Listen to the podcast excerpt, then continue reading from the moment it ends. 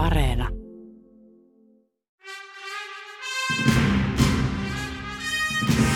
Maailmaan mahtuu paljon hienoja kirjoja ja upeita elokuvia. Mutta monestako hienosta kirjasta on onnistuttu tekemään upea elokuva? Kirja vs. Leffa esittelee teospareja, joissa leffaversiot vetävät vertoja alkuperäisteoksille. Kirja vs. Leffa. Toimittajana Jarmo Laitaneva. Se ei ole niin, kuin niin äijäromaani kuin sen maine antaa ymmärtää. Että siinä on just tämmöisiä niin kuin liikkuvia elementtejä ja jos lukee feministisestä perspektiivistä, niin voi moittia romaania tietyistä puutteista, jotka esimerkiksi kytkeytyy tähän perinteeseen, missä se on. Mutta kyllä tässä on niin kuin, on tässä paljon enemmän kuin Kaikki tämmöiset niinku aiheet, niin niistähän saa rakennettua semmoisen tota, miesmyytin aika helposti. Ja se tulee niinku tavallaan pintatasolla ja se on siinä, että on niinku Hemingways-nimisiä baareja ja Harris-nimisiä baareja, jotka nekin liittyy. se oli poikalapsi, joka kuoli siinä, niin se oli tavallaan niin kuin yksi lisä siihen niin kuin maskuliinisen haaksirikon sarjaan, mitä tämä kuvaa. Tässä se Hemingway pultataan niin kuin siihen tavallaan maskuliiniseen kulttuuriin niin kuin ongelmattomaksi osaksi ja tavallaan semmoiseksi kiiltokuvaksi myös, mutta jos sitä katsoo vähän tarkemmin, niin se ei ihan niin... Ja niin kuin tulee esille tosi monia semmoisia teemoja, jotka on nykyajan kannalta kiinnostavia, niin kuin esimerkiksi toi niin kuin ympäristön ja sodan suhde, ihmisen mekaniikan, koneen suhde, ihmisen ruumi, ihmisruumiin muokkaamisen suhde ja sitten vielä, vielä se niin kuin sukupuolten suhde. Että ne on kaikki kiinnostavia. Tämä on vaikuttanut itse asiassa enemmän, sitä harvoin muistetaan mainita, että niin tuohon ranskalaiseen eksistentialismin traditioon on myös vaikuttanut tämä Hemingwayn. Viini on mahtavaa, sanoin. Se saa unohtamaan kaiken pahan.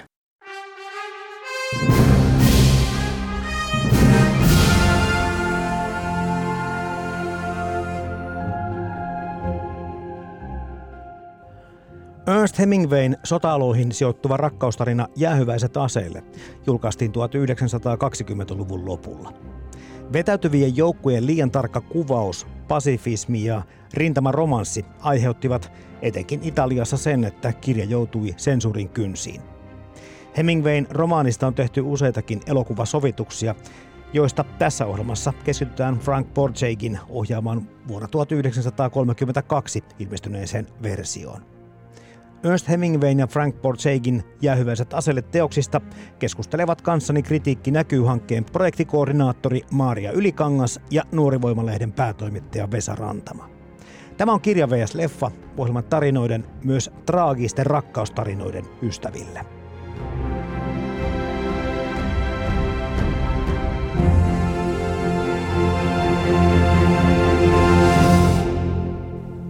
Jäähyväiset aseille kertoo rakkaustarina, joka sijoittuu sodan karuihin olosuhteisiin. Amerikkalainen Frederick Henry on liittynyt ensimmäisessä maailmansodassa vapaaehtoisena Italian armeijaan, jossa hän toimii ambulanssin kuljettajana. Ja haavoituttuaan itse hän tapaa Catherine-nimisen sairaanhoitajan ja romanssihan se roihahtaa liekkeihin niin nopeasti kuin se vain sotaoloissa on mahdollista. Näin alkaa yksi Ernst Hemingwayn arvostetuimmista teoksista jäähyväiset aseille. Maria Ylikangas, Vesa Rantava, teillä on varmaan myöskin muistoja tästä teoksesta, oletan. Myöskin nuoruusvuosilta, eikä pelkästään nyt tältä kierrokselta. Kyllä vain.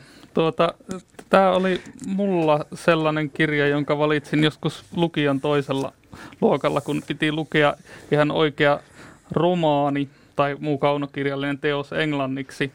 Niin, niin mä muistan, että että silloin tämä tuli ja ensimmäistä kertaa tutuksi ja silloin se oli suhteellisen hankala lukuinen vielä englanniksi. Muistan, että, että, että siinä on paljon semmoista sotaterminologiaa ja muuta vastaavaa, joka tuntui vieraalta. Mutta mä olin vähän niin kuin jotenkin tuntuu, että kun kiinnostui kirjallisuudesta erityisesti lukiossa vielä, niin tuo Hemingway oli vähän niin kuin semmoinen pakollinen askel, että se tuli jotenkin vastaan tämmöisten ukkojen jonossa siinä niin, niin, Kafkan ja Dostojevskin kanssa ja sitten sitä piti lukea niin kuin, tota, tietysti aika, aika paljon niitä, mitä oli suomennettu ja englanniksikin yrittää. Mutta oliko se vähän myöskin niin, että jos meinasi niin kuin vakavasti harrastaa kirjallisuutta, niin toisin kuin nyt, niin Hemingwaytä piti myöskin lukea? Öö, no Kyllä mä ainakin itse sain sen käsityksen. Se ei ehkä ollut semmoinen kirjailija, josta niin olisi hirveästi kavereiden kanssa keskusteltu tai, tai muuta, vaikka monet oli lukenut ainakin Vanhuksen ja Mereen, mm. kyllä, vähintään. Mutta tota, kyllä mä niin kuin sain ka- kaikista siihen aikaan luotettavista pidetyistä lähteistä semmoisen kuvan, että Hemingwaytä pitää lukea, jos aikoo perehtyä kirjallisuuteen. Tai ainakin kantaa kädessä kirjaa. Mites Maaria?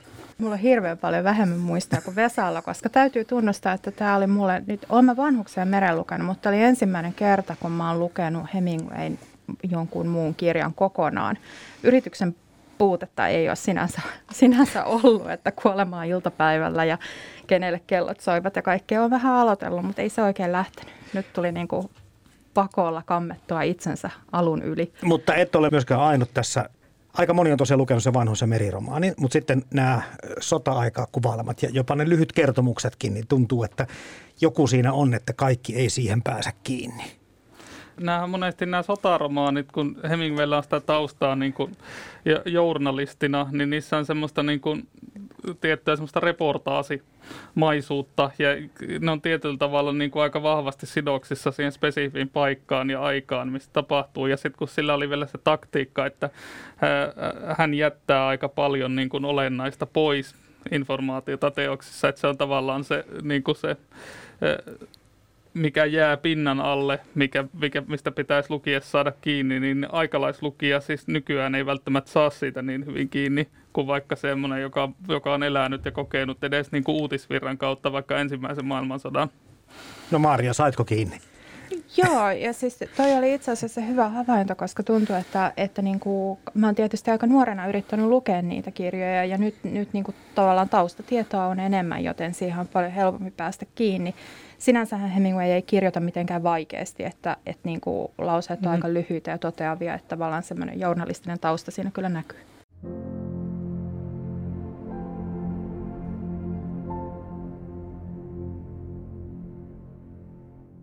jos vähän käy vaikka kesken kirjan lukemisen katsomassa vähän sitä, mistä kirja kertoo, koska nämä monetkin tosiaan perustuu jonkinlaisiin tositapahtumiin, kuten tämäkin tähän Caporaton taisteluun Italiassa. Se helpottaa huomattavasti siihen kirjaan mm. suhtautumista ja sisälle pääsemistä.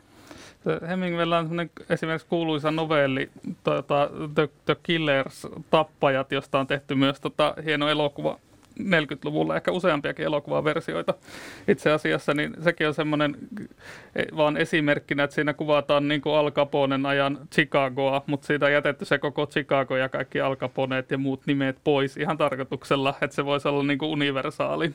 Kun itsekin ihan vähän tuossa kompastelin tuossa alkuvaiheessa, niin kävin sitten googlaamassa tätä taistelua ja, ja huomasin, että se alkoi se lukeminenkin pikkuhiljaa edetä eri tavalla. Joo, kyllä. Ja siinä niin kuin, musta taas tuntuu, että siinä alussa, alussa se lähti niin kuin tosi vahvasti liikkeelle niistä ensimmäisen maailmansodan tunnelmista yleisemmin. Että tavallaan siinä näkyy se, se pettymys ja se, se, että se ensimmäinen maailmansota oli niin toisinlainen kuin ne kaikki 1800-luvun sodat, jotka sen aikainen nuoriso tunsi koulukirjoistaan tai oman harrastuneisuutensa kautta. Niin se, oli, se olikin sitten jotenkin tosi ihan eri juttu ja se järkytys tavallaan näkyy tuossa kirjassa ihan alusta asti. No sitten on tämä kysymys, mihin moni muukin on törmännyt, tämä rakenne. Tämä yhdistelee tyylilajeja aika mielenkiintoisella tavalla ja jotenkin tuntuu, että se, jos sitä ensimmäistä luvusta selviää, niin pääsee jo aika pitkälle, koska se saattaa olla hyvinkin niin kuin erityyppistä tekstiä, mitä lukija kuvittelee alkamassa lukemaan, kun tuli vähän Harlekiinikin mieleen sitä välillä tietystä kohtauksista. Harlekiinissa ehkä kuvaillaan niin kuin kuitenkin tunteita vähän eksplisiittisemmin sillä lailla, että, että kerrotaan tavallaan aika, aika, aika paljon ja yksityiskohtaisesti, että mit, mitä kukin henkilö kokee. Et tässä on tämä Frederick Henry on tavallaan minäkertojana ja Hemingwayn tyyliin kuuluu, että niinku, hän voi kyllä kuvailla esimerkiksi sitä, että, että minkälainen niinku tykistöstrategia hänen mielestään sodassa olisi, olisi oltava tai ton tyyppisiä asioita, Mut, mutta ei, ei hän niinku, sen dialogin kauttahan ne tunteet niinku enimmäkseen kyllä. kuvataan. Muuten on yksittäisiä lauseita kyllä ja poikkeuksia siitä, mutta se on se tietty niin kuin pe- pelkistyksen ideaali, että et, et ikään kuin näytetään vaan se ilmiasu ja sitten yrittää luottaa siihen, että se muu välittyy ikään kuin lukijalle. Jotenkin tuntuu, että se on myöskin tarkoituksellista ollut, että hän on vähän tehnyt sitä romansista tuommoisen rakenteeltaan erikoisen, kun miettii, miten ne luvut tosiaan poikkeaa. Sitten se vetäytymis, Italian armeijan vetäytyminen on vähän kuin tuntemattomasta sotilaasta, saman tyylinen ja saman henkinen se kuvaus, joka on taas mm. ihan erilaista ja muuta. Musta taas tuntuu, että mä rupesin viihtymään tuon romaanin kanssa tosi hyvin siinä vaiheessa, kun, kun tota Frederick Henry haavoittui. Ja sitten siinä rupesi jotenkin kerronnassa korostumaan jo aiemmin korostunut alkoholi ja rauhoittavat lääkkeet. Ja sitten ylipäätään se koko ympäristön traumaattisuus. Täällä Catherineilläkin on myös traumaattinen tausta, koska hän oli menettänyt puolisonsa tai miehen, jonka kanssa hän oli menossa naimisiin myöhemmin, niin, niin aikaisemmin. Ja, ja tuota, hän kuvaili sitä, että, että hän ajatteli, että olisi tullut joku miekan viilto ja hän olisi päässyt sitten paikkaamaan sitä, mutta ei, eikä kun koko kaveri räjähti kappaleeksi. mm. niin, niin se tavallaan, että se, se miljo on siinä niin kummallinen ja se, se niin kuin, t- t- tavallaan, että koko ton kirjan maailma on jotenkin niin kuin lääkitty läpeensä alkoholilla ja sitten sitä läpäisee se niin kuin jatkuva trauma ja sen kasautuminen ja sen lisääntyminen vielä loppua kohti. Että se, se, niinku, se on musta se, mikä tuo tavallaan semmoisen kummallisen ulottuvuuden siihen tunneilmaisuun ja myös tavallaan niinku pakottaa sen romanssin siihen tilanteeseen, että on pakko ruveta toimiin heti, eikä tässä nyt sen kauemmin kosiskella. Joo, sotaolossa kai nämä romanssit, jos se meinaa muodostua, niin on aika nopeasti muodostettava, koska henki voi lähteä molemmilta. Joo, tästä tota, ei, ei musta puutu sitä sotaromaania. Tässähän, tässähän niin kuin hyvin toistuvasti kuvataan sitä niin kuin nimenomaan joukkojen mobilisointia ja semmoista niin kuin isoa kuvaa vähän niin kuin jopa lintuperspektiivistä, että miten tota, rekaat nostattaa pölyä. Ja se on vähän semmoinen seka, sekametelisoppa se ensimmäinen maailmansota muutenkin niin kuin teknologisesti, että siellä ollaan niin kuin hevoskyydillä liikenteessä tai sitten jollain kuorma-autolla tai sitten lentokoneita viuhuu yli tai sitten aika paljon vaan kävellään. Ja, ja tota, se, jotenkin se, se rakenne niin on musta uskollinen sille sodalle, että kukaan ei oikein tiedä, mikä tämä sota, sota oikeastaan on, tai, tai jotain tosi erikoista. Ja se on, se on myös tässä kirjassa jotain semmoista, josta voi yllättävän nopeasti sitten myös lähteä pois. Että sitten se alkaakin tuntua, sitä kuvataan silleen, että se tuntuu niin kuin jonkun amerikkalaisen baseball-liikan peliltä tai muuta, jossa niin kuin vähän etäämpänä siltä sodasta, että siellä ne sotii, mutta... Niin, okei, mä ymmärrän se, että Henri on siellä niin kuin amerikkalaisena ja se kokee, että hän, tämä sota ei ole hänen sotansa, mutta sama koskee oikeastaan niitä myöskin niitä italialaisia. Että siellä taitaa olla joku upseri, joka, joka niin kuin allekirjoittaa sodan mielekkyyden, mutta koko miehistö ja kaikki muutos sitä mieltä, että tämä on aivan järjetöntä, että tämä pitäisi lopettaa. Mm. Joo, mä luulen, että se liittyy just siihen niin kuin fiilikseen, mikä ensimmäisen, tämä kuvaa vuotta 1917, mikä, mihin, missä vaiheessa ensimmäistä maailmansotaa oli jo hetki sodittu. Ja se, se alkoi varmaan oikeasti tuntua ihmisten mielestä aivan mielettömältä se koko juttu ja se, se mun mielestä näkyy tässä kirjassa, paitsi siinä, että, että niin kuin Frederick Henry oli amerikkalaisena vapaaehtoisena, niin se tosiaan näkyy myös niiden italialaisten asenteissa. Ja sitten tämä syksyllä hävitty Caporetton taistelu tuhosi sen lopunkin taistelumoraalin sitten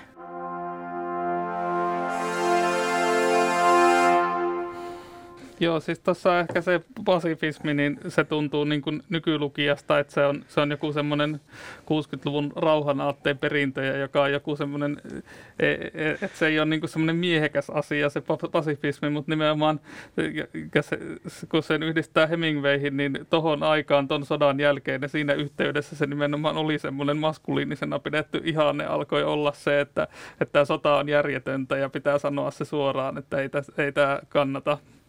Ja, ja tässä se Hemingway on niin kuin ikään kuin kuvannut sen tunnon. Mutta tästä lopusta vielä haluan teiltä vielä kysyä kanssa, koska tähän päättyy hyvin traagisesti.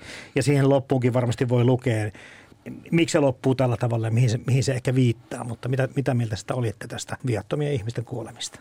Tätä, musta se oli aika loogista jatkoa sille kirjalle, että jos ajatellaan sitä niin kuin, tavallaan sen kertoja päähenkilön tarinana sitä kirjaa, niin siinähän niin kuin tapahtuu menetys toisensa jälkeen. Et ensin rapautuu se idealismi, jonka mm. kanssa on lähdetty sotaan ja sitten tulee se loukkaantuminen ja sitten hän vielä lopulla, lopulta niin kuin ampuu siellä omiaan ja, ja karkaa rintamalta ja niin kuin kaikki niin kuin rapistuu häneltä.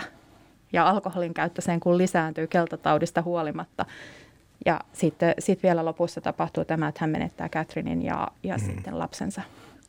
Tässähän vielä niin kuin taustalla on se, mistä tämä Frederick Henry ei halua puhua, niin kuin ehkä tämän Hemingwayläisen ihanteen mukaan, niin hänen oma perhetaustansa on myös ilmeisen traumaattinen tai sellainen, joka aina kun se otetaan puheeksi, niin, niin kuin vaihdetaan johonkin muuhun aiheeseen, että hän jotain niin kuin vekseleitä, että hänellä on rikas perhe, hän saa sieltä kyllä rahaa ja tulee hyvin toimeen näissä niin kuin sotaolosuhteissakin, mikä on ehkä tämän tarinan eräänlainen edellytys, että se voi edes tapahtua tällä lailla, että yövytään niin kuin luksushotelleissa ja Kyllä. Joo, niin aina, aina on varaa vaihtaa paikkaa. Ja... Joo, Mutta eikö tämä jonkin verran kuitenkin olekin Hemingwaylla oma elämän kerrallinen, eli näitä tapahtumia hän on ottanut sitä ihan niistä omista kokemuksistaan mukaan. Joo, siis tämä on ilmeisesti huomattavasti vähemmän oma elämän kerrallinen kuin se tota, tätä edeltävä Hemingwayn ensimmäinen romaani eh, ja, ja Aurinko nousee, joka, jota pidetään usein semmoisena avainromaanina. Tässä nämä tapahtumat ei sinänsä, vaikka hän, on, hän ei ole ilmeisesti ollut näissä taisteluissa, mitä tässä kuvataan, mutta on, on toki niin kuin niihin perehtynyt hyvin huolellisesti ja hänellä on ollut jonkinlainen romanssi kyllä tuota, sairaan, sairaanhoitajan kanssa, mutta se päättyi enemmän silleen, että sairaanhoitaja ei enää halunnut jatkaa sitä, kun Hemingway palasi tuota, Yhdysvaltoihin.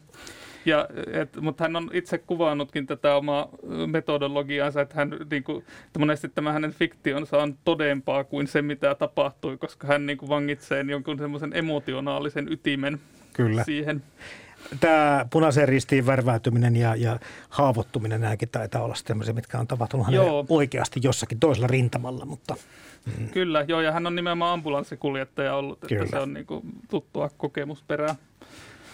Asia kanssa, mihin tuossa kiinnittää huomiota oikeastaan heti kirjan alusta lähtien. Dialogi, etenkin tässä niin kuin Catherinein ja Frederickin välillä on joskus vähän outoa. Minkälaisia ajatuksia tämä? No tietysti tuossa sanot Maria jo sodan mielettömyyden, että ehkä se jollain tavalla tuo mielettömyys sopii hyvin tähän kuvaamaan tätä dialogiakin, mutta se on välillä myös semmoista, että, että mistä ihmeestä nämä oikein nyt puhuu ja miksi nämä puhuu näistä asioista? Joo, joo niissä on ensinnäkin merkille pantavaa on se, että nehän ei puhu omista taustoistaan ollenkaan siinä dialogissa – mitä, mitä kirjassa on. Ja repliikit on tyypillisesti hyvin lyhyitä. Ne liittyy olosuhteisiin, heidän välisiin tunteisiin tai sitten, sitten muihin yhteisiin tuttaviin. Et, et niin kuin ne, on, ne on tavallaan niin kuin hyvin arkisia ja triviaaleja ne kaikki keskustelut. Tässä mun mielestä Hemingway on itse asiassa aika hyvä tässä dialogissa ja, ja nimenomaan siinä, että et, et se voi ottaa niin kuin tavallaan minkä tahansa semmoisen aiheen, mikä tulee kadulla vastaan tai jonkun otsikon tai semmoisen, että se on sitä, niin kuin sitä journalistin taitoa tavallaan, että tuntuu, että hänellä on niin kuin muistiinpanoja ikään kuin sotavuosilta, että minkälaisia niin kuin tavallaan tämmöisiä arkipäiväisiä keskusteluja käytiin ja hän niin kuin käyttää niitä tässä tosi hyvin, että sen tarkoituskaan ei ole sillä lailla liittyä johonkin niin kuin syvällisesti tähän tämän kirjan ikään kuin suureen aiheeseen, vaan tuoda siihen semmoinen niin kuin uskottava ja tosiaan vähän absurdi taso myös. Ja sen takia tässä sitten vaikkapa Rinaldin hänen tuota, upseri lääkärikollegansa mahdollista syfilistä ihmetellä useammassakin eri kohdassa. Onko se, onko se justiin se, että nämä puheenaiheet tulee sillä tavalla dialogin avulla helposti ottaa mukaan, mutta tietenkin hän oli myöskin sairaalassa töissä, että ehkä näitä sairaukset hoidettiin siellä ja ne oli puheenaiheita. Hmm. Joo, se voi olla. Ja toinen, toinen on sitten se, että implikoiko se jotain sitten Rinaldin seksuaalielämästä se niin kuin heidän keskustelunsa siinä, mm-hmm. mikä olisi silloiselle lukijalle ollut ehkä ilmeisempää kuin meille. Niin ja tässä päähenkilönkin mahdollista sukupuolitaudista käydään sittenkin keskustelua. Joo. Ja kyllä nämä on tärkeitä asioita. Ihan nyt kahvipöytäkeskustelua tänä päivänä tuntuu vähän oudolta, mutta ehkä tuohon aikaan noissa olosuhteissa. Ö, joo, kyllä siellä on epäilemättä niin kuin taudit levinneet, että se on, on selvästi niin kuin voi päätellä tästä kuvatusta.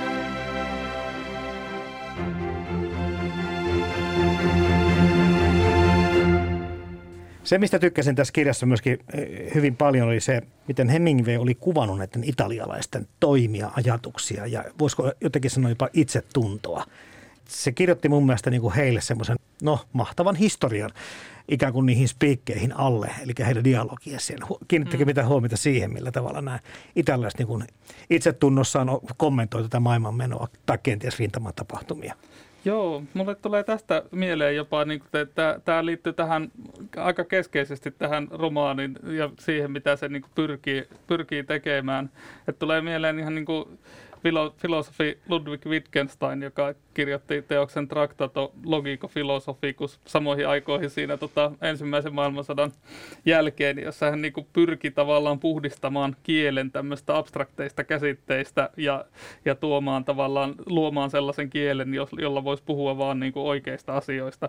Se to, toki epäonnistui se yritys monella tavalla, mutta Hemingwaylla on samanlaista tuommoista taipumusta niin kuin kaikkea suuria käsitteiden, rakkaus, kunnia, isänmaa ja tällaisten niin kuin, tavallaan yliviivaamiseen, että se, se näkee niitä siinä italialaisten puheessa ja tavallaan ainakaan tuossa vaiheessa sotaan ei niin kuin, tarkoita enää mitään sille Frederick Henrylle, että se, ne, ne on niin kuin, merkityksettömiä käsitteitä. Ja sitten sama on niin kuin, uskonnon kanssa tässä koko ajan käynnissä tässä romaanissa.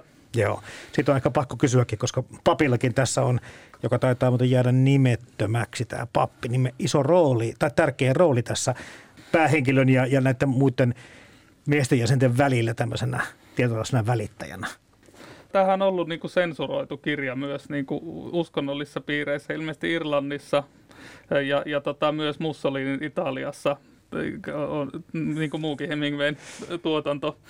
Tuota, Mutta mut, mut se, se pappi on nimenomaan tota, se, sellainen uskonnon edustaja, jolle niin kuin naljaillaan jatkuvasti kyllä, siellä. Kyllä. se on vähän samanlainen kuin mitä Suomessa käytiin tämä Jumalan pilkkakeskustelu 60-luvulla, niin voin hyvin kuvitella, että tästä on käyty niin kuin vastaavaa keskustelua, että pappia pyritään niin kuin halventamaan ja pitämään pilkkana niin kuin monilla tavoilla. Mutta sitten tälle Frederick Henrillehän se on, vaikka hän on uskonnoton, niin se pappi on kuitenkin hyvin tärkeä ihminen. Joo, kyllä. Ja täytyy tähän lisätä vielä, että kyllähän se niin kuin, äh, ne dialogit italialaisten kanssa ja myös keskustelut tämän papin kanssa, niin kyllä ne kuvasi ne, ne tota, kaverit siellä aika lempeässä sävyssä kuitenkin, että ne oli, ne oli mun mielestä aika humoristisia kyllä. usein ja, mm. ja niissä niin kuin huoku semmoinen lämmin suhtautuminen vasta huolimatta. Muutama sana tota, näistä suomennoksista. Mä loin tuon Veikko Polamerin 1963 käännöksen ja tästä olemassa vanhempikin 1946 tehty käännös. Mm. Ja, ja totta kai kun puhutaan tämän ikäisistä jo, niin huomaa sen kielen muuttumisen, kehityksen ja minkälaisia ajatuksia siitä. No mä luin alkutekstin ja sehän on, sehän on mahtava, varsinkin ne dialogit toimii semmoisena niin kuin ne, ne on niin kuin tavallaan kirjoitettu näytelmällisiksi, niissä elokuvissahan suoria suoria lainoja sieltä dialogista, ne toimii tosi hyvin. Mä luin tämän Polamerin suomennoksen ja tota, mielestäni ensimmäistä, ensimmäistä kertaa. Ja, ö, musta tämä oli, siis tämähän on ilmeisesti todella, todella tuota, nuorena Polameri on tämän suomentanut. Jos katsoo, tota, hän on ollut 22-vuotias silloin, kun tämä on ilmestynyt tämä hänen työnsä. Oho. Su- su- suomennoksensa. Et, tota, musta tämä on niinku siihen nähden, tämä tavoittaa tuon niinku Hemingwayn lauseen aika hyvin, se semmoisen niin kuin se toteavan lauseen ja sitten semmoisen niin konjuktiolauseen, että se jatkaa niin kuin eri ilmiöiden yhdistämistä niin kuin ja-sanalla ja muuten. Se on tosi tunnistettava tyyli ja se säilyy tunnistettavana kyllä tässä suomennoksessakin. Tietysti niin kuin dialogeissa ja muualla on yksittäisiä sanoja ja tämmöisiä toistuviakin sanoja on, jotka on auttamatta vanhentuneita. Ja sitten se on huvittavaa, että kun hyvin vähän kuvaillaan ihmisten ulkomuotoa esimerkiksi tai muuta, niin se monista miehistä toistuvasti käytetään sanaa kive Viiksinen. Kyllä. Jäin muuten miettimään, että mikä se mahtaa olla. Mä ajattelin semmoisia vähän niin kuin sotilaallisia, semmoisia muodikkaita viiksiä. Kenties vähän ylöspäin Joo. kärjestään taivutettuja. Mutta ei niin kuin liian pitkiä kuitenkaan. Ky- kyllä muistaakseni tuossa alkutekstissä esiintyy tällainen tuota, henkilö, jolla on huomattavan ylöspäin taivutetut viikset. Siitä sanotaan erikseen. Okei, hän, hän ei ollut kiveräviiksinen vai jotakin muuta. Joo, hän oli vielä, vielä kiverämpi viiksinen. Sitten on tämmöisiä, että on vilpittömät avoimet kasvot, niin se on niin kuin toinen tyyli kuvailla Joo. ihmisten ulkonäköä. Että vähän niin kuin hyvin yleisluontoisesti vaan niin kuin kasvoja.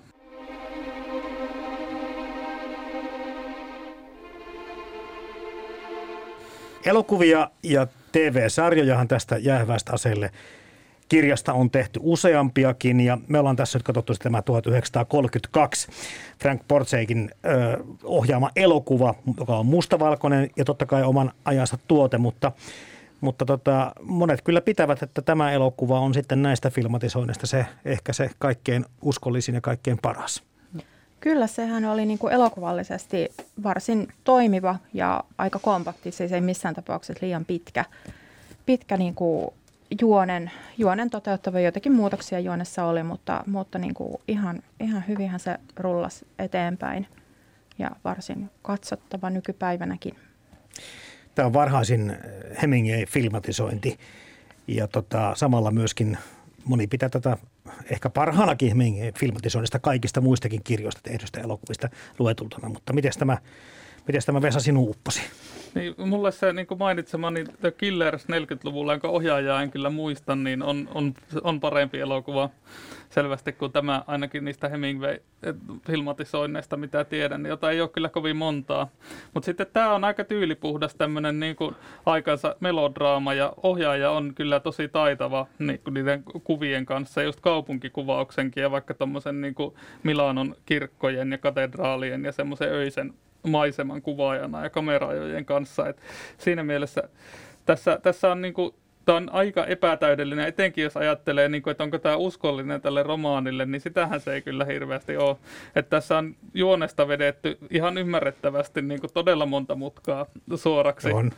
Koska se on tietysti aika monimutkainen tämmöinen niin kuin ajelehtiva tämä juoni, paikasta paikkaa ajelehtiva ja sitten vanhat ystävät niin kuin unohtuu ja tavallaan jää jonnekin, mutta tässä ne pysyy mukana tavallaan se peruscasting melkein loppuun asti se toimii varmaan elokuvallisesti paremmin, että ei siirrytä koko ajan niin kuin, ikään kuin uusien ihmisten pariin.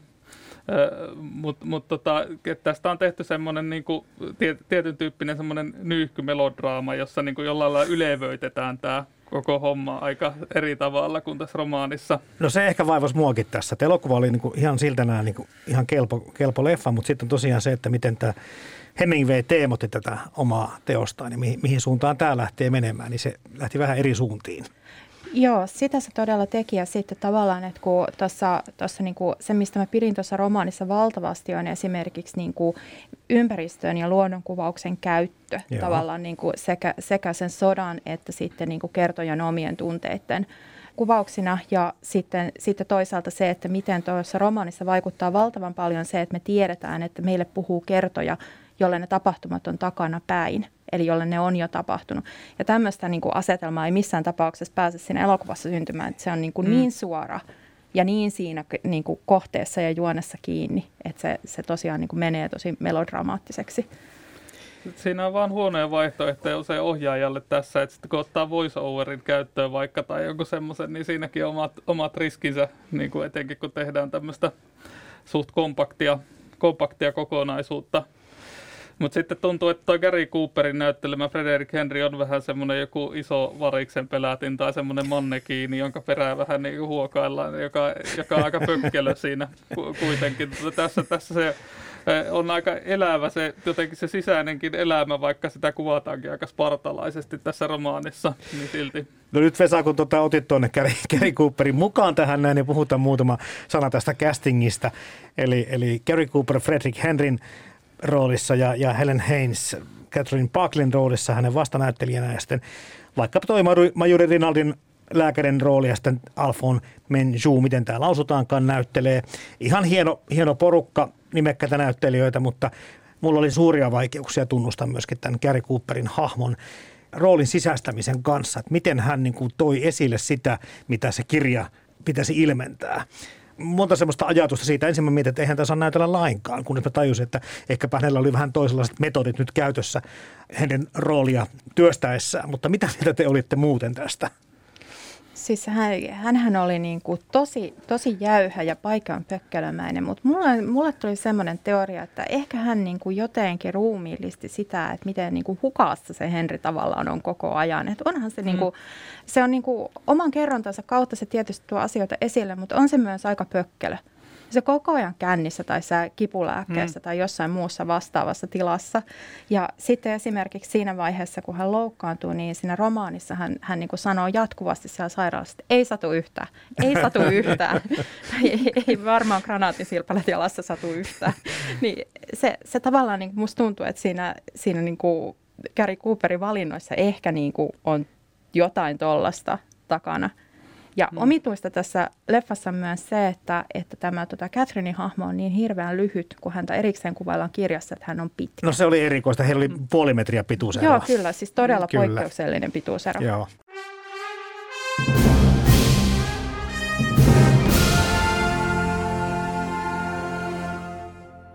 Ernst Hemingwayn ja Frank Borchegin jäähyväiset aselle teoksista keskustelevat kanssani Kritiikki näkyy-hankkeen projektikoordinaattori Maaria Ylikangas ja Nuorivoimalehden päätoimittaja Vesa Rantama.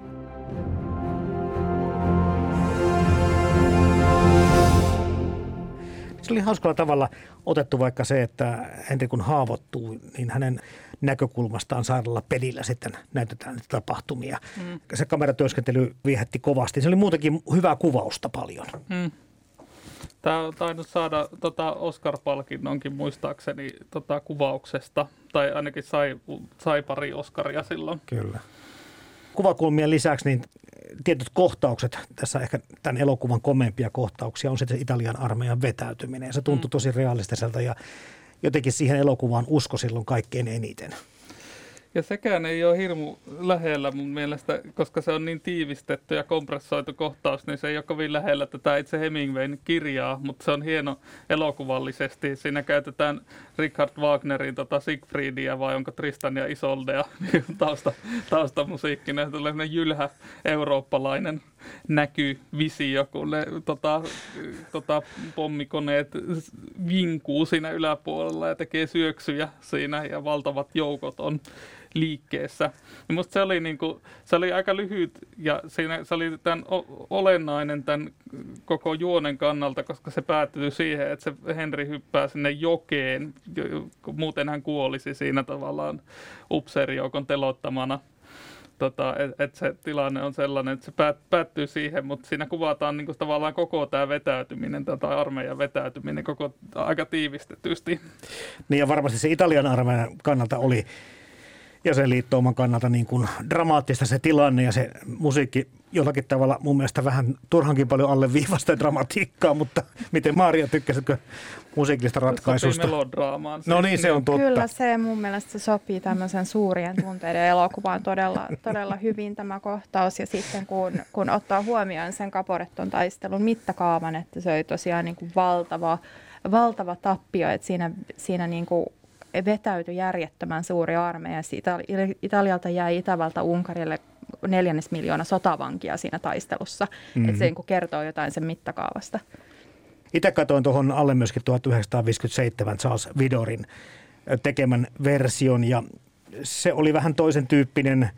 Kyllähän se tuota kirjaa seurasi samalla tavalla, mutta, mutta elokuvan erityyppinen kuin tämä 1932 versio. Ja, ja ehkä tuossa 57 versiossa vähän vaikutti sekin siihen katsomuskokemukseen, että se oli ainakin kaksi ja puoli tuntia, oliko vähän reilukin pitkä. Että se on aika, sillä tavalla siinä on niin tapahtumia otettu enemmän mukaan tietenkin tuosta kirjasta mitan takia, mutta tekeekö se tästä paremman elokuvan, niin sitä voidaan olla erittäin montaa mieltä.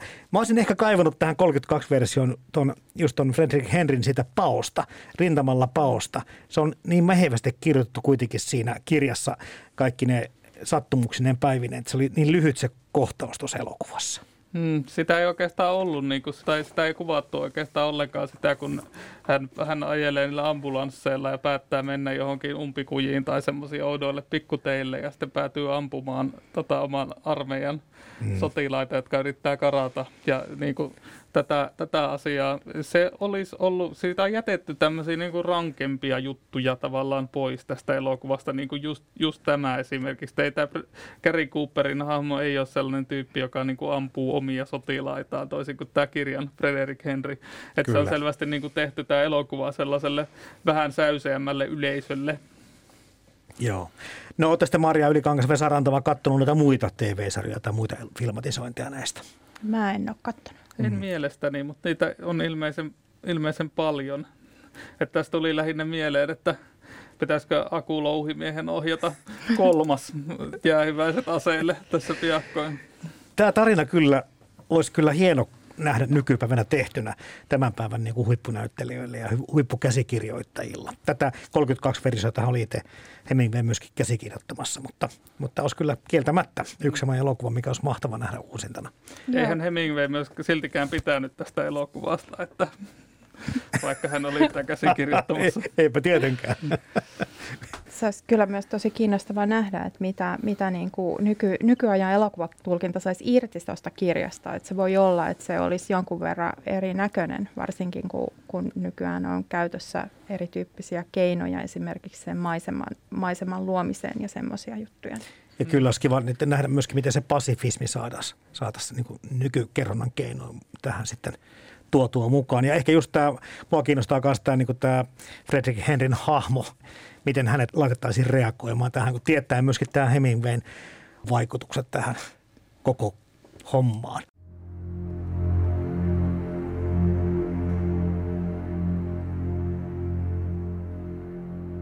Voitaisiin puhuakin näistä teemoista sitten.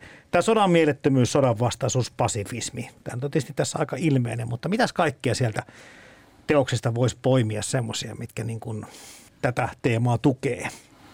Mm, no se on ehkä yleensäkin se, että, että miten tämä kaikki käy yksin siinä, siinä lopussa, että, että tavallaan – aika monilla hahmoilla tässä on, ja myöskin vielä ehkä Frederick Henrylläkin on vielä jäljellä sitä sellaista ajattelua, mikä näkyy tässä lopussa, että, ne, että jotain asioita on, joita ei voi tapahtua, että hänellä on niin kuin sellainen kohtalo kuitenkin itsellä, että esimerkiksi hänen, hänen tota, puolisonsa ja lapsensa ei voi kuolla tai niin kuin tämän, tämän, tämän tyyppisiä. Niin kuin se on tietyn tyyppistä semmoista maagista ajattelua, joka on vienyt tuonne sotaan ja ne kerta toisensa jälkeen niin kuin oso, osoitetaan tyhjiksi ja siinä, siinä lopussa tavallaan tulee se niin kuin viimeinen niitti. Ja tämä on tietyn tyyppinen, tämä on vaikuttanut itse asiassa enemmän, sitä harvoin muistetaan mainita, että niin tuohon ranskalaiseen eksistentialismin traditioon on myös vaikuttanut tämä Hemingwayn kirjallisuus muiden muassa, että tässä on se tavallaan prototyyppiajatus siitä olemassa. Mietin, mietin just sitä, että, että niin kuin myös tavallaan nykyajan näkökulmasta mua ja itteni kiinnostamaan se niin soda, sodan ja maiseman ja ihmisruumiin suhteet, mm. että, että varsinkin näissä elokuvaversioissa se vammautuminen, mitä kuvataan kirjassa varsin paljon ja ne niin sairaalassa tehdyt operaatiot ja tämmöiset, ne on elokuvaversiossa aika näkymättömiä. Ja sitten, sitten toinen juttu on se, että miten niin kuin kerronta, kerronta käsittelee sitä maisemaa esimerkiksi just niin kuin niiden vammautuneiden tai haavoittuneiden ruumiiden kautta ja kuolle, kuoleman kautta, kuolleiden kautta ja toisaalta sitten niin kuin elämän kautta, joka liittyy enemmän sitten tähän naispäähenkilöön ja sekin toki osoittautuu illuusioksi sitten, mutta... Hmm. Joo, kun vertaa vaikka näihin sota, suomalaisiin sotaelokuviin, puhuttiin tuntemattomasta ja mikä tahansa niiden versioissa, niin versioita on tarkastellut, niin kyllä se niin kuin haavoittuneen kuvaukset ja, ja sen kuoleman läsnäolo on ihan eri, eri tavalla kuvattua kuin tämmöisessä mm. melodraamassa. Mm. Toki tässä on semmoinen niin kuin maskuliininen maailmankirjallisuuden traditio, jossa niin kuin uhrataan nainen tavallaan jollekin, ja nainen saa olla se niin kuin ikään kuin viaton uhri tai vastaava, niin se näkyy, näkyy tässäkin, vaikka tota, toi on ehkä, ehkä psykologisesti vähän syvempi lopulta toi Catherinein hahmo, kuin mitä sille aina annetaan krediittiä mun, mun mielestä. No puhutaankin sit siitä, se vaikea synnytys.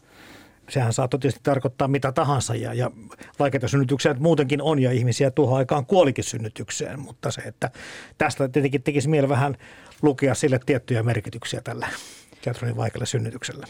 Joo, ja tästä tota, kirjastahan onkin kirjoitettu kriittisesti niin kuin osana amerikkalaista perinnettä, että tavallaan siinä, että miten, miten niin kuin naishahmo on kuvattu tavallaan niin kuin semmoisen tosi maskuliinisen katseen kautta ja maskuliinisen, maskuliinisena projektina, mutta tavallaan, että, että kun käytän kirjan läpi niin kuin taideteoksena, niin siinä on ensinnäkin se kertoja rajautunut näkökulma ja niin kuin se, että, että niin kuin hän, ei, hän ei ole kukaan tuossa no, romaanissa, ei ole minkäänlaisessa normaalitilassa hetkeäkään, kun se on keskeltä niin kuin katastrofia se ke- kerronta siinä tavallaan.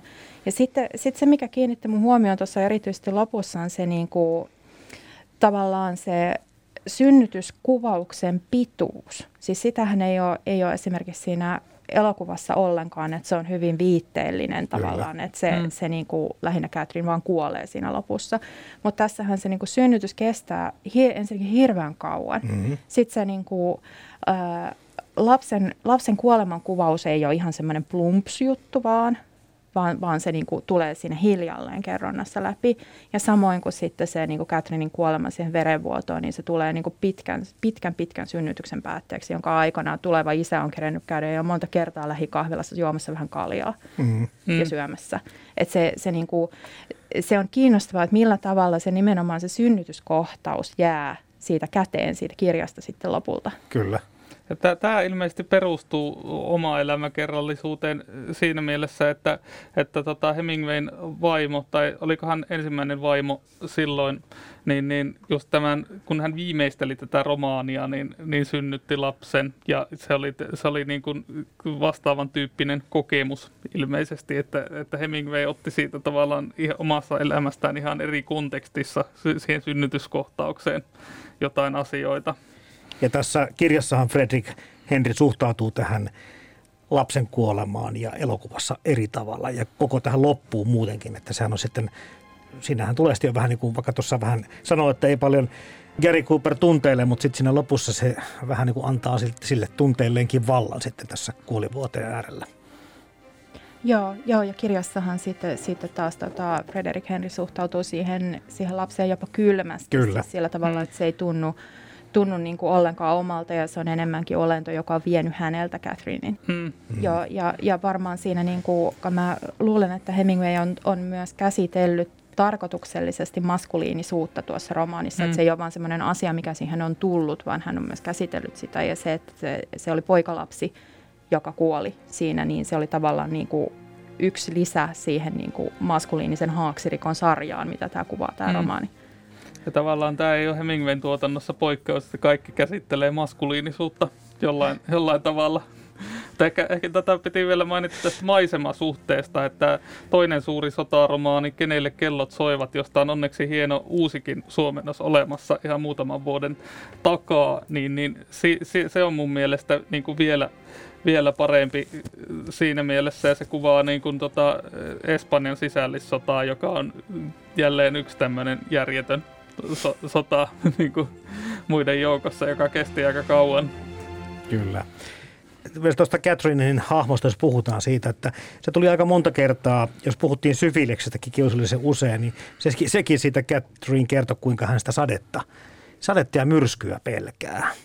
Mä, mm. tota, mä rupesin kiinnittämään, kun sul, sulta tuli se kässäri, mihin sä olit kirjoittanut tämän huomioon, niin mä, mä rupesin kiinnittämään siihen itse huomiota, niin se se niin kuin, Catherine assosioi sen sateen kuolemaan mm-hmm. ja sittenhän se, kun toi Caporetton taistelu ö, oli intensiivisimmillään loka-marraskuussa 1917, se lokakuu oli poikkeuksellisen sateinen, eli siellä oli valtavan märkää ja sato koko ajan. Et se sade oli ehkä sellainen niin kuin motiivi, jonka Hemingway kuljetti tuohon mukaan siinä vaiheessa, kun Catherine ja Frederick Henry saapu Sveitsiin, niin Catherine sanoi, että, että se sade on toisenlaista, että se on niin kuin cheerful rain, eli niin kuin iloista tai piristävää, pirskahtelevaa sadetta. Ja sitten se sade muuttui talvella lumeeksi, joka suojasi heitä. Ja sitten taas kevään tullen alkoi sataa. Ja sitten lopulta Frederick Henry poistuu pojan ja Catherinein kuoltua sateeseen. Ei, se on, se on niin kuin mm. tosi paljon mukana se tavallaan semmoisen niin luonnon, luonnon voimana tai luonnon elementtinä se sade tässä. Tässä tulee to, toinen tota, kirjallinen laji, johon Hemingway vaikutti paljon, eli tämmöinen amerikkalainen kovaksi keitetty dekkari. Niin se, on, se sateen käyttö on vähän, vähän samantapaista siinä, että aina sataa siellä ulkona, kun sinne mennään. Ymmärsin kyllä, että tätä varmaan siinä haettiin, mutta sitten kuitenkin itse ajattelee sitä, kuinka sade kiihdyttää kasvua ja, ja niin kuin päinvastainenkin fiilis voi tulla siitä. Se tuli vähän niin kuin ristiriitaa sitten lukiessa, että anteeksi mitä ja miksi, mutta niinhän se pitää tullakin. Joo. Joo, ja siis mä tota, haluaisin nostaa vielä puheenaiheeksi, että mä tässä nyt niin kuin, tutustuessani tähän, tähän niin kuin romaanin ää, nykyvastaanottoon tarkemmin, niin ilmeisesti tässä on Hemingway-tutkimuksessa tapahtunut tosi iso paradigman muutos sen jälkeen, kun vuonna 1986 on julkaistu postuumisti tämä Käärme paratiisissa nimellä suomennettu teos, joka kuvaa tavallaan, niin kuin, siinä on paljon seksikohtauksia, mutta se kuvaa niin kuin, tavallaan sukupuolten vaihtoa. Et siinä, niin kuin, sit se, siinä on myös Catherine-niminen päähenkilö, joka mm. sitten haluaa olla poika ja leikkaa hiuksensa lyhyiksi. Ja tässä niin Catherinein hiusten leikkauksesta puhutaan jo tässä. Niin puhutaankin, kyllä. Tämä, tämä on niin kuin tosi kiinnostava juttu. Mm. Ja ilmeisesti niin kuin Hemingway-tutkimuksessa ollaan keskusteltu esimerkiksi sellaisista asioista, että, että niin kuin, onko hän mahtanut olla jopa transseksuaali tai onko niin kuin tämän tyyppistä tämän, tämän tyyppistä niin kuin sukupuoliliikkuvuutta siellä niin kuin hänen tosi korostuneen maskuliinisen julkikuvansa takana. Hmm. Siis tässä on vielä semmoinen hybridiasia, johon mä kiinnitin hu- hu- huomiota, on, että, että tässä kuvataan se ihmisruumis niin osa, osaksi semmoisena koneena, että hän kuvaa niin kuin tavallaan vieraantuneensa omasta polvestaan, tämä Frederick Henry, tai ajattelee, että tämä on itse asiassa tämän lääkärin tekemä polvi että se ei ole enää hänen omansa tai, tai, tai sillä lailla, että siihen tulee tavallaan semmoisia niin vieraita osia. Se ei ole mikään semmoinen ihan niin kuin, yksi ja muuttumaton se ihmiskeho tässä, vaan siinä on paljon niin kuin korvattavaa ja muuttuvaa.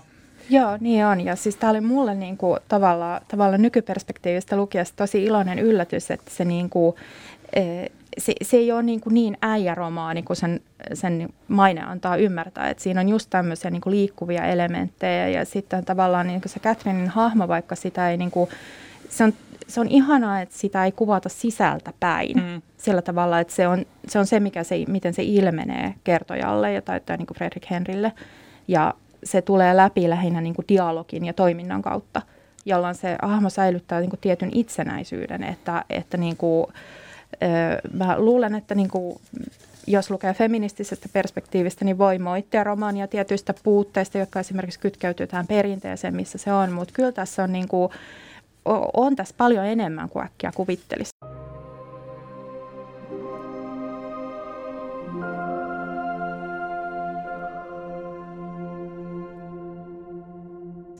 Sä puhut tuosta liikkuvasta seksuaalisuudesta tai muuttuvasta kenties, niin olihan siinä yksi semmoinen kohtaus, missä Rinaldi vähän niin kuin jotakin vihjali tälle Henrille ja jonka voi lukea sillä tavalla niin kuin viittauksena homoseksuaalisuuteen. Olipahan sitä läppä tai ei, mutta tämmöinen kohtaus siinä on alkupuolella. Joo.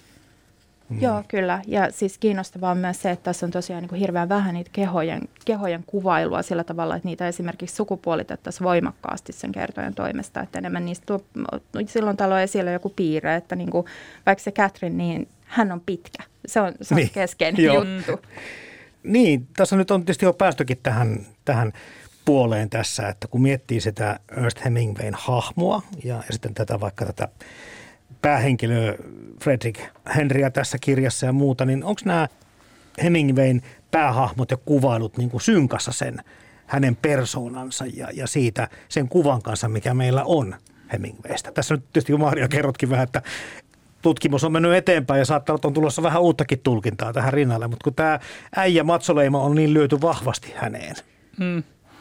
No se on tietysti niin kuin semmoisella il, ilmitasolla, että kun Hemingway kirjoitti paljon urheilusta ja vieläpä sellaisista urheilumuodoista, jotka on nykyään aika kyseenalaisia, siis, ja varmasti on ollut silloin aikoinaan jo niin kuin siinä es, esikoisromaanissaan, tota, siinä on paljon härkätaistelukuvauksia ja tavallaan niin kuin mytologisoidaan härkätaistelijoita semmoisena sankarillisina hahmoina jotenkin. Sitten tämä syvänmeren kalastusta ja tota, sitten Afrikassa metsästämistä ja kaikki tämmöiset niin aiheet, niin niistähän saa rakennettua semmoisen tota, miesmyytin aika helposti ja se tulee niin kuin tavallaan pintatasolla ja se on siinä, että on niin Hemingways-nimisiä baareja ja Harris-nimisiä baareja, jotka nekin liittyy Hemingwayn Tuota, niin, ei tuota, ole Hemingway-nimisiä kampaamoja, eikä niin, kemikaalioita, ei, vaan baareja. Et se on, ja onhan se totta, että, että hän ilmeisesti nautti alkoholin juomisesta, niin kuin tässä kirjassakin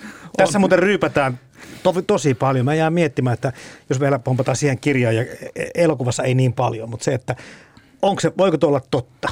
Vai onko ne hänen sitten taas tämmöisiä pielipuolisia kuvitelmia, mutta se on rinkkiä joka mutkassa siinä sodankäynnissä. Mm. Kyllä, kyllä se oli, mutta, mutta se, niin kuin, mä ajattelen sitä vähän sitäkin kautta, että se oli kuitenkin ainoita tapoja lääkitä itseään helposti se alkoholi. Mm. mm. Että, että niin kuin, jos miettii, minkälaisen tilanteen ahdist, niin kuin, minkälaisen ahdistuksen tuollainen tilanne voi nostaa, niin, niin kyllä se, niin kuin, se helpottaa. Täällä oli niin kuin, oh, mä otin tästä ylös sitaatinkin, joka, joka liittyy tähän alkoholin käyttöön. Eli viini on mahtavaa, sanoin. Se saa unohtamaan kaiken pahan. Mm. Et se, se oli siellä jossain dialogin lomissa. Ja jossain vaiheessa Katrin kysyy tuolta Frederikiltä, että mitä, mitä mietit, ja sitten hän vastaa vaan, että viskiä. Joo. Miten hyvää Kukapa se on. ei. niin, siinä, se on ainoa, mitä saa sanottua. tota, Mutta tosiaan toi on kiinnostava toimista jo. Äsken puhuttiin se, että tässä Hemingway on kirjoittanut tämmöisen rintamalta karkkailevan pasifistin, ja kun miettii sitä hänen sitä tämä julkisuuskuva on, niin se on niin kuin kiinnostavaa näitä välinen ero. Sama se on tehty niin kuin Väinö Linnallekin, että se, että se ei, ei enää nämä uusimmat sovitukset ehkä elokuvallisesti ei ole samalla lailla pasifistinen kuin se tuntematon on niin kuin romaanina ja, ja että, se, että se pultataan enemmän siihen jotenkin isänmaan mytologiaan se Väinö Linna ikään kuin osaksi ja semmoisen kansakunnan kaapin päälle. Tässä se Hemingway pultataan niin kuin siihen maskuliiniseen kulttuuriin ongelmattomaksi osaksi ja tavallaan semmoiseksi kiiltokuvaksi myös, mutta jos sitä katsoo vähän tarkemmin, niin se ei ihan niin hyvin sovi sinne Joo, ja toi, se mikä mulle tulee mieleen just näistä niin kuin Hemingwayn suurellisista harrastuksista ja tämmöistä, niin se on enemmänkin se taloudellinen asema, että niin kuin tässä aikaisemmin sanottiinkin, niin näillä ei ole mikään ongelma varailla hotelleja tai sitten sit hankkia vaikka sitä alkoholia sodan aikana mistä vaan, tai, mm. tai niin kuin aamiaiset hoituu aina niin ja siis niin kuin raha ei ole mikään ongelma. Niin kyllähän noissa Hemingwayn harrastuksissa on myös se selkeästi taustalla, että jos lähtee suurriistaa metsästämään Afrikkaan, niin ei taida raha olla ongelma. Mm. Et, et se on toinen tekijä siinä sen maskuliinisuuden lisäksi. Sitten myös niin kuin menestyi myös työssään. Niin. Mm. No miten sitten tämä nykypäivän kanselointikeskustelu liitettynä tähän Hemingwayn hahmoon ja hänen tuotantoonsa? En ole onko kukaan, onko kukaan ollut kansaloimassa Hemingwayta tai joitakin osia hänen tuotannostaan? Mä en ole mitään kuullut sellaista. Tai ehkä, niin kuin siitä, ehkä se on sitä hahmon enemmän, sitä niin. hahmoon liittyvää tämmöistä. Että... Joo, toki siinä on se, että, että niin kuin Hemingway hän ei ollut mikään helppo eikä miellyttävä ihminen. Mm. Mutta, niin tarina kertoo. niin, niin, tarina kertoo kyllä, mutta ja, ja kyllähän nämä niin kuin, tosiaan harrastukset on ollut, ollut eettisesti valtavan epäilyttäviä, mutta, mutta niin kuin, kyllä mä luulen, että, että niin kuin hänen tuotantonsa kestää niin kuin henkilöä kohtaan kohdistuvan kritiikin, että ei, ei, ne, niin kuin, ei ne ole mihinkään häviämässä, varsinkin kun, kun nyt niin kuin pikkasen vilkuilin sitä uutta Hemingway-tutkimusta, niin se on itse asiassa tosi kiinnostavaa ja antoisaa huolimatta siitä, että hän on nyt voinutkin olla, olla tuota, hankala ihminen. Mm. Mä aina tämmöisissä tapauksissa mietin sitä, että mitä jos me ei tiedetä, jos joku on ollut hankala ihminen ja sitten me pidetään sen töitä ihan mahtavina. että ei, ei, niinku, ei se toimi tuolla tavalla. Pitäisikö muutama sana siitä vielä tähän loppuun, kun tämän, tämän kirjan kanssa sitten, jos tuntuu, että ihmisillä, ehkä tämä on semmoinen kirja, josta ei Hemingway lukemista kannata aloittaa. Sen voisin ehkä neuvon voisi antaa, että kannattaa Vaikka lukea. itse tein niin, olen samaa mieltä. Nyt etenkin sen jälkeen. niin. Ottaa jonkun helpomman, vaikka se vanhus se meritä joku mm, muu se vastaava. Ohut. Se on ohut ja sitten se on semmoinen selkeä kokonaisuus, sanotaanko no, näin? Se on, se, mulla on tiettyä vieroksuntaa just sitä kohtaan, että, että se on musta vähän niin kuin semmoinen Lokki Joonatan tai se sen tyyppinen kirja, vähän. jossa on mm. niin kuin, tota, aika ilmeinen, tai vähän niin kuin joku alkemisti, että siitä saadaan niin kuin se Huhhuh, tietty, nyt meni jo pahaksi. Opetus, opetus revittyä. On siinä toki siis se Hemingwayn, Hemingwayn tyyli on hyvin tunnistettava siinäkin, ja, ja tota, sitä ei ole pakko lukea niin kuin siinä alkemistimielessä, mutta sitä monesti suositellaan vähän semmoisella sävyllä. Mutta se, että olihan se miehekästä ja vaati hirvittävästi voimaa saada se iso kalakule. Että ei se ihan Kyllä. olisi keltä tahansa onnistunut. Se pitää vielä raahata sinne niin, rantaan Niinpä. Mutta tota, mikä tekee Vesa Rantama Maaria Ylikangas tästä jäähyväistä aseelle kirjasta klassikon? Mitkä on ne ainekset? Joo, siis se liittyy mitä, mitä ilmeisimmin just tähän, tähän tota ei ole puhuttu paljon modernismista ja usein niin kuin ehkä tämmöiset tota, kokeellisemman modernismin ystävät niin, niin tota, hehkuttaa jotain James Joycea ja Virginia Woolfia ja sitten Hemingway on vähän unohtuu siinä keskustelussa. Hän oli niin suosittu myös niin kuin jo, jo omana aikanaan, mutta mut, mitä ilmeisemmin minusta tämä liittyy niin kuin siihen modernistiseen kirjallisuuden kehitykseen hyvin, hyvin keskeisesti. Tämä tota, tyyli, millä Hemingway kirjoitti, niin ku, ku, ku, kuvasi maiseman ja ihmisen siinä maisemassa hyvin pelkistetyllä tavalla ja sitten dialogin siihen, siihen päälle. Ja Hemingway oli muuten tota, pr- suuri Prustin lukija ilmeisesti, sekin ehkä näkyy jollain lailla, että on jo, mm. joku yhteys niin kuin, äh, Marcel Prustilla ja Hemingwayllä, mutta mä en ole vielä ihan tätä saanut päässäni. Niin kuin. Joku pitää vähän niin kuin tämmöisenä jonkinlaisena lopetuksena ensimmäiselle maailmansodalle, että joku tämmöinen ikään kuin kansio kiinni ja leima päälle, että tässä sitten, tässä sitten olikin tämä järki.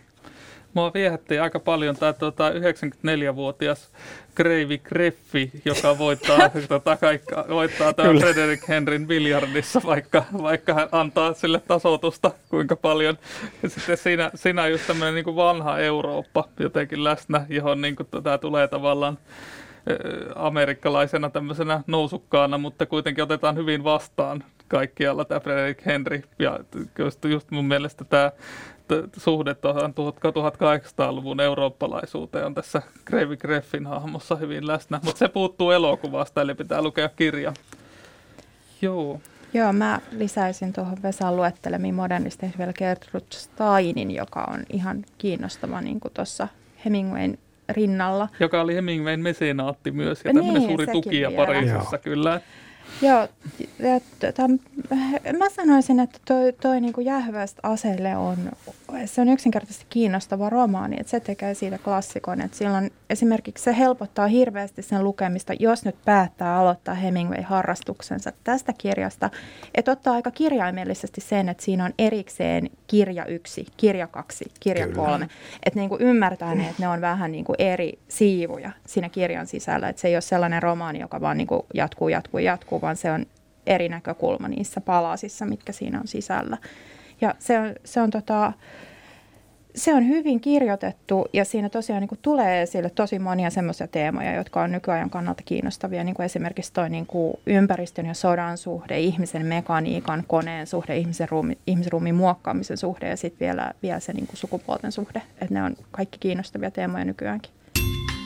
Maailmaan mahtuu paljon hienoja kirjoja ja upeita elokuvia. Mutta monestako hienosta kirjasta on onnistuttu tekemään upea elokuva? Kirja vs. Leffa esittelee teospareja, joissa leffaversiot vetävät vertoja alkuperäisteoksille. Kirja vs. Leffa. Toimittajana Jarmo Laitaneva.